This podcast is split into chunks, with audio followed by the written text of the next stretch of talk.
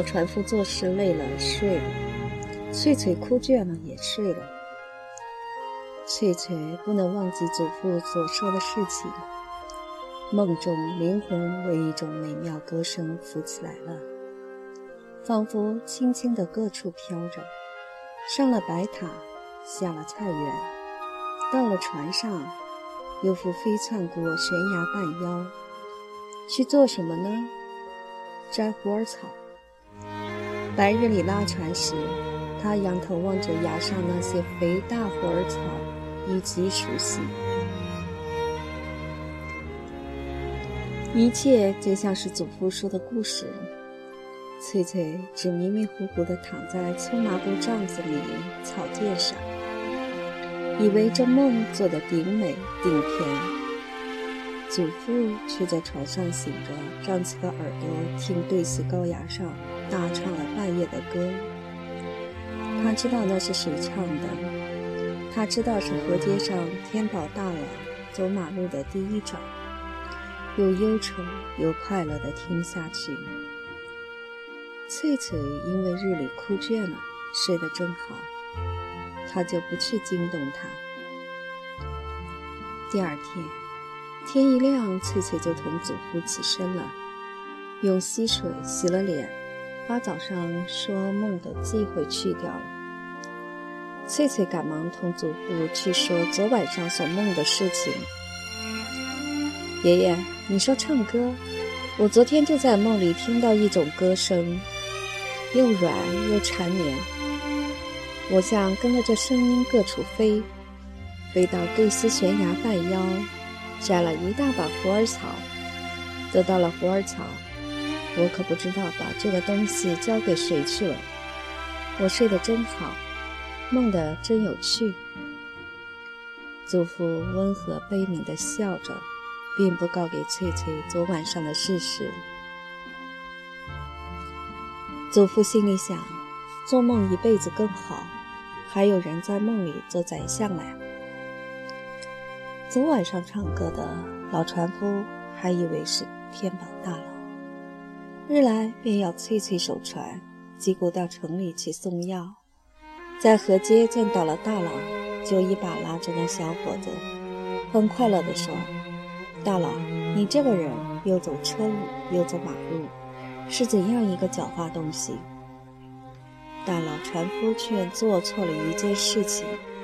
把昨晚唱歌人张冠李戴了。这两兄弟昨晚上同时到碧溪居去，为了做哥哥的走车路占了先，无论如何也不肯先开腔唱歌，一定得让那弟弟先唱。弟弟一开口，哥哥却因为明知不是敌手，更不能开口了。翠翠同他祖父晚上听到的歌声。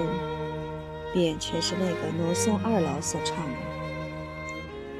大佬伴弟弟回家时，就决定了从茶洞地方离开，驾加州那只新游船下时，好忘却了上面的一切。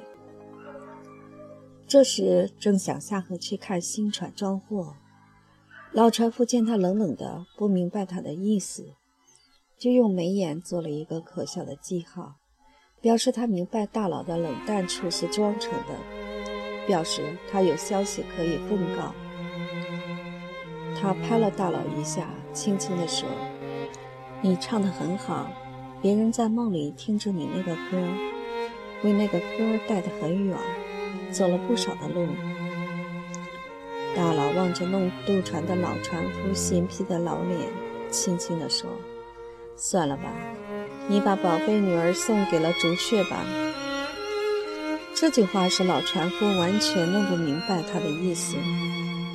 大郎从一个吊脚楼甬道走下河去了，老船夫也跟着下去。到了河边，见那只新船正在装货，许多油篓子搁到岸边，一个水手正在用茅草扎成长树。备做船舷上挡浪用的锚板，还有人在河边用纸油擦桨板。老船夫问那个坐在大太阳下扎毛板的水手：“这船什么日子下行？谁押船？那水手把手指着大佬。老船夫侧着手说：“大佬，听我说句正经话，你那件事走车路不对，走马路你有份的。”那大佬把手指着窗口说：“伯伯，你看那边，你要竹雀做孙女婿，朱雀在那里啊。”老船夫抬头望到二老正在窗口整理一个渔网。回碧溪居到渡船上时，翠翠问：“爷爷，你同谁吵了架？面色那样难看。”祖父莞尔尔笑，他到城里的事情，不告给翠翠一个字：十五。大佬坐了那只新游船，向下河走去了，留下罗松二老在家。老船夫方面还以为上次歌声即归二老唱的，在此后几个日子里，自然还会听到那种歌声。一到了晚间，就故意从别样事情上促翠翠注意夜晚的歌声。两人吃完饭，坐在屋里，因屋前冰水。长脚蚊子一到黄昏就嗡嗡地叫着，翠翠便把花埃竖成的烟包点燃，向屋中角余各处晃着驱逐蚊子。晃了一阵，估计全屋子里皆为花埃烟气熏透了，方搁到床前地上去，再坐在小板凳上来听祖父说话。从一些故事上，慢慢的谈到了唱歌。祖父话说的很妙。祖父到后方问道：“翠翠，梦里的歌可以使你爬上高崖去摘那虎耳草。若当真有谁来在对西高崖上为你唱歌，你怎么样？”祖父把话当笑话说着的，翠翠便也当笑话答道。有人唱歌，我就听下去；他唱多久，我也听多久。唱三年六个月呢，唱得好听，我听三年六个月，这不公平吧？怎么不公平？为我唱歌的人，不是极愿意我长远听他的歌吗？照理说，炒菜要人吃，唱歌要人听，可是人家为你唱。是要你懂他歌中的意思，爷爷，懂歌中什么意思啊？自然是他那颗想同你要好的真心。不懂那点心事，不是同听竹雀唱歌一样了吗？我懂了他的心又怎么样？祖父用拳头把自己腿重重的捶着，且笑着：“翠翠，你人乖，爷爷笨得很。”话也不说的温柔，莫生气。我信口开河，说个笑话给你听，应当当笑话听。何解天宝大佬走车路，请宝山来提亲。我告给过你这件事了，你那神气不愿意是不是？可是，假如那个人还有个兄弟走马路，为你来唱歌，向你求婚，你将怎么说？翠翠吃了一惊，低下头去，因为她不明白这笑话有几分真，又不清楚这笑话是谁诌的。翠翠便微笑着，轻轻的带点恳求的神气说：“爷爷，莫说这个笑话吧。”翠翠站起身来：“我说的若是真话呢？爷爷，您真是个……”翠翠说着走出去了。祖父说：“我说的是笑话，你生我的气吗？”翠翠不敢生祖父的气，走进门线边时，就把话引到另外一件事情上去。爷爷看天上的月亮，那么大。说着，出了屋外，便在那一派清光的露天中站定。站了一会儿，祖父也从屋中出到外边来了。翠翠于是坐到那白日里为强烈阳光晒热的岩石上去，石头正散发日间所处的余热。祖父就说：“翠翠，莫做热石头，免得生坐板疮。”他自己用手摸摸后，自己便也坐到那岩石上了。月光极其柔和，西面。浮着一层薄薄白雾，这时节对西若有人唱歌，隔溪应和，实在太美丽了。翠翠还记着先前祖父说的笑话，耳朵又不聋，祖父的话说得极分明。一个兄弟走马路唱歌来打发这样的晚上，算是怎么回事？他似乎为了等着这样的歌声，沉默了许久。他在月光下坐了一阵，心里却当真愿意听一个人来唱歌。就知对西除了一片草丛的清音符奏以外，别无所有。翠翠走回家里去，在房门边摸着了那个芦管，拿出来在月光下自己吹着，雪吹得不好，又递给祖父，要祖父吹。老船夫把那个芦管竖在嘴边，吹了个长长的曲子。翠翠的心被吹柔软了。翠翠依傍祖父坐着，问祖父：“爷爷，谁是第一个做这个小管子的人？一定是个最快乐的人做的，因为他分给人的也是许多快乐。可又像是个最不快乐的人做的。”因为它同时也可以引起人不快乐。爷爷，你不快乐了吗？生我的气了吗？我不生你的气，你在我身边，我很快乐。我万一跑了呢？你不会离开爷爷的。万一有这种事儿，爷爷你怎么样？万一有这种事，我就驾了这只渡船去找你。翠翠吃的笑了。风叹刺探不为凶，下面还有绕鸡笼，绕鸡笼也容易下。晴朗滩浪如乌大，爷爷你渡船也能下风滩、刺滩、青浪滩吗？那些地方的水，你不说过像疯子吗？祖父说：“翠翠。”我到那时可真像疯子，还怕大水大浪。翠翠俨然极认真地想了一下，就说：“祖父，我一定不走。可是，你会不会走？你会不会被一个人抓到别处去？”祖父不作声了，他想到被死亡抓走那一类事情。老船夫打量着自己被死亡抓走以后的情形，痴痴地看望天南角上一颗星子，心想：七月八月天上方有流星，人也会在七月八月死去吧。又想起白日在河街上同大佬谈话的经过，想起中寨人陪嫁的那座碾房，想起二老，想起一大堆事情。心中有点乱。翠翠忽然说：“爷爷，你唱个歌给我听听好不好？”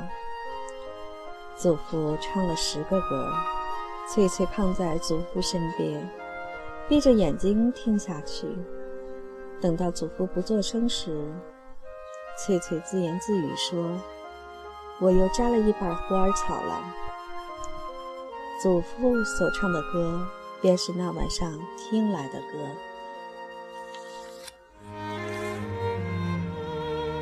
十六，二老有机会唱歌，却从此不再到碧溪居唱歌。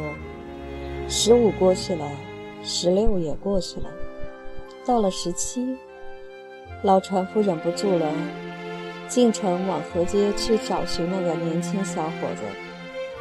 到城门边，正预备入河街时，就遇着上次为大佬做宝山的养马兵，正牵了一匹骡马预备出城。一见老船夫就拉住了他。伯伯，我正有事情告你，碰巧你就来城里，什么事儿？天宝大佬坐下水船到瓷滩出了事儿，闪不知这个人掉到滩下漩水里就淹坏了。早上顺顺家里得到这个信儿，听说二老一早就赶去了。这消息同有力巴掌一样重重地过了他那么一下，他不相信这是当真的消息，他故作从容地说。天宝大佬淹坏了吗？从不闻有水鸭子被水淹坏的。可是那只水鸭子仍然有那么一次被淹坏了。我赞成你的拙见，不让那小子走车路十分顺手。从马兵言语上，老船夫还十分怀疑这个新闻；但从马兵神气上注意，老船夫却看清楚这是个真的消息了。他惨惨地说：“我有什么拙见可言？这是天意。”老船夫说时，心中充满了感情。特为证明了马兵所说的话有多少可靠处。老船夫同马兵分手后，于是匆匆赶到河街上去。到了顺顺家门前，正有人烧纸钱，许多人围在一处说话。陈家进去听听，所说的便是亚马兵听到的那件事。但一到有人发现了身后的老船夫时，大家便把话语转了方向，故意来谈下河油价涨落情形了。老船夫心中很不安，正想找一个比较要好的水手谈谈。一会儿，船总顺顺从外面回来了。样子沉沉的，这豪爽正直的中年人，正似乎为不幸打倒，努力想挣扎爬起的神气。一见到老船夫就说：“老伯伯，我们谈的那件事情吹了吧？天宝大佬已经坏了，你知道了吧？”老船夫两只眼睛红红的，把手搓着：“怎么的？这是真事儿？”是昨天，是前天。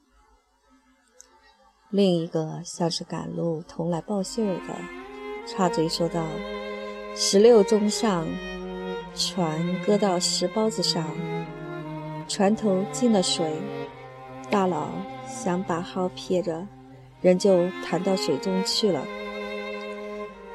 老船夫说：“你眼见他下水吗？我还与他同时下水。”他说什么？什么都来不及说。这几天他都不说话。老船夫把头摇摇，向顺顺那么溜了一眼。船总顺顺像知道他的心中不安处，说：“伯伯，一切是天，算了吧。我这里有大兴厂送来的好烧酒，你拿一点去喝吧。”一个伙计用竹筒上了一桶酒，用新桐木叶蒙着桶口，交给了老船夫。老船夫把酒拿走，到了河街后，低头向河码头走去，到河边天宝大前天上船处去看看。杨马兵还在那里放马到沙地上打滚儿。自己坐在柳树荫下乘凉，老船夫就走过去请马兵试试那大兴厂的烧酒。两人兴致似乎皆好些了。老船夫告给杨马兵，十四夜里二老两兄过碧溪居唱歌那件事情。那马兵听到后便说：“伯伯。”你是不是以为翠翠愿意二老，应该派归二老？话不说完，罗松二老却从河街下来了。这年轻人正像要远行的样子，一见了老船夫就回头走去。杨马兵就喊他说：“二老，二老，你来，有话同你说呀。”二老站定了，问马兵：“有什么话说？”马兵望望老船夫，就向二老说：“你来，有话说。什么话？我听人说你已经走了，你过来，我同你说，我不会吃掉你。”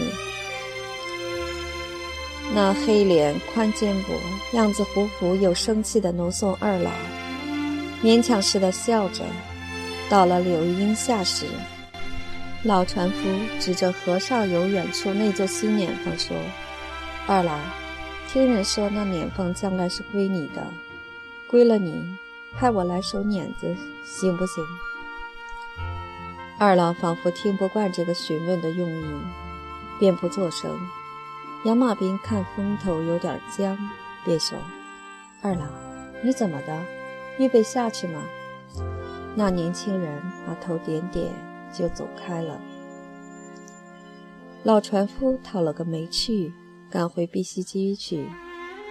到了渡船上时，就装作把事情看得极随便似的，告给翠翠：“翠翠，城里出了件新鲜事情。”天宝大佬驾游船下沉舟，掉到瓷台淹坏了。村里却因为听不懂，对于这个报告，最先好像全不在意。祖父又说：“翠翠，这是真事儿。上次来到这里做宝山的养马兵，还说我早不答应亲事，极有见识。”翠翠瞥了祖父一眼，见他眼睛红红的。知道他喝了酒，且有了点事情不高兴，心中想：谁料你生气？船到家边时，祖父不自然地笑着向家中走去。翠翠守船，半天不闻祖父声息，赶回家去看看。见祖父正坐在门槛上编草席儿子，翠翠见祖父神气极不对。就蹲到他身前去。爷爷，你怎么的？天宝当真死了，二老生了我们的气，以为他家中出这件事情是我们分派的。有人在溪边大喊渡船过渡，祖父匆匆出去了。翠翠坐在那屋角与稻草上，心中极乱。等等，还不见祖父回来，就哭起来了。十七，祖父似乎生谁的气，脸上笑容减少了，对于翠翠方面也不大注意了。翠翠像知道祖父已不很疼她，但又像不明白他的原因。但这并不是很久的事。日子一过去也就好了，两人仍然划船过日子，一切依旧，唯对于生活，却仿佛什么地方有了个看不见的缺口，无法填补起来。祖父过河街去，仍然可以得到船总顺顺的款待，但很明显的是，那船总却并不忘掉死去者死亡的原因。二老出北河下沉舟走了六百里，沿河找寻那个可怜哥哥的尸骸，毫无结果。在各处税关上贴下招字，返回茶洞来了。过不久，他又过川东去办货，过渡时见到老船夫。老船夫看看那小伙子，好像已完全忘掉了从前的事情，就同他说话。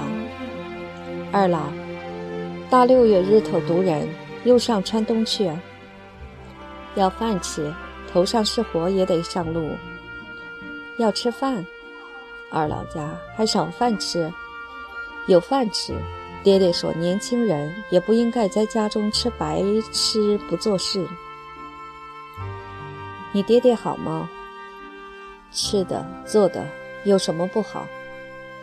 你哥哥坏了。我看你爹爹为这件事情也好像委屈多了。二老听到这句话不作声了，眼睛望着老船夫屋后那个白塔。他似乎想起了过去那个晚上，那件旧事，心中十分惆怅。老船夫怯怯地望了年轻人一眼，一个微笑在脸上漾开。二老，我家里翠翠说，五月里有天晚上做了个梦。说时，他又望望二老，见二老并不惊讶，也不厌烦，又接着说：“他梦的古怪，说在梦中被一个人的歌声扶起来，上悬崖摘了一把虎耳草。”二老把头偏过一旁去，做了一个苦笑，心中想到：老头子倒会做做。这点意思在那个苦笑上，仿佛同样泄露出来。仍然被老船夫看到了，老船夫就说：“二老，你不信吗？”那年轻人说：“我怎么不相信？因为我做傻子在那边岩上唱过一晚的歌。”老船夫被一句料想不到的老实话窘住了，口中结结巴巴地说：“这是真的，这是假的。”老船夫的做作冲，原意只是想把事情弄明白一点，但一气使自己叙述这段事情时，方法上就有了错处，故反而被二老误会了。他这时正想把那夜的情形好好说出来，船已到了岸边，二老一跃上了岸，就想走去。老船夫在船上显得有点忙乱的样子，说。二老，二老，你等等，我有话同你说。你先前不是说到那个你做傻子的事情吗？你并不傻，别人方当真为你那歌弄成傻相。那年轻人虽站定了，口中却轻轻地说：“得了，够了，不要说了。”老船夫说：“二老。”我听人说你不要碾子要渡船，这是杨马兵说的，不是真的吧？那年轻人说要渡船又怎样？老船夫看看二老的神气，心中忽然高兴起来了，就情不自禁地高声叫着翠翠，要她下溪边来。不知翠翠是故意不从屋里出来，是到别处去了。许久。还不见到翠翠的影子，也不闻这个女孩子的声音。二老等了一会儿，看看老船夫那副神气，一句话不说，便微笑着，大踏步同一个挑淡粉条白糖货物的脚夫走去了。过了碧溪居小山，两人应沿着一条曲曲折折的竹林走去。那个脚夫这时节开了口。诺松二老看那弄渡船的神器，很欢喜你。二老不作声，那人就又说道：“二老，他问你要碾房还是要渡船？你当真预备做他的孙女婿，接替他那只渡船吗？”二老笑了。那人又说：“二老，若这件事派给我，我要那座碾房。”一座碾房的出息，每天可收七升米，三斗糠。二老说：“我回来时向我爹爹去说，为你向中寨人做媒，让你得到这座碾房吧。至于我呢，我想弄渡船是很好的，只是老家伙坏，大佬是他弄死的。”老船夫见二老那么走去了。翠翠还不出来，心中很不快乐。走回家去看看，原来翠翠并不在家。过一会儿，翠翠提了个篮子从小山后回来了。方知道大清早，翠翠已出门掘竹编笋去了。翠翠，我喊了你好久，你不听到，做什么？一个过渡，一个熟人。我们谈起你，我喊你，你可不答应。是谁？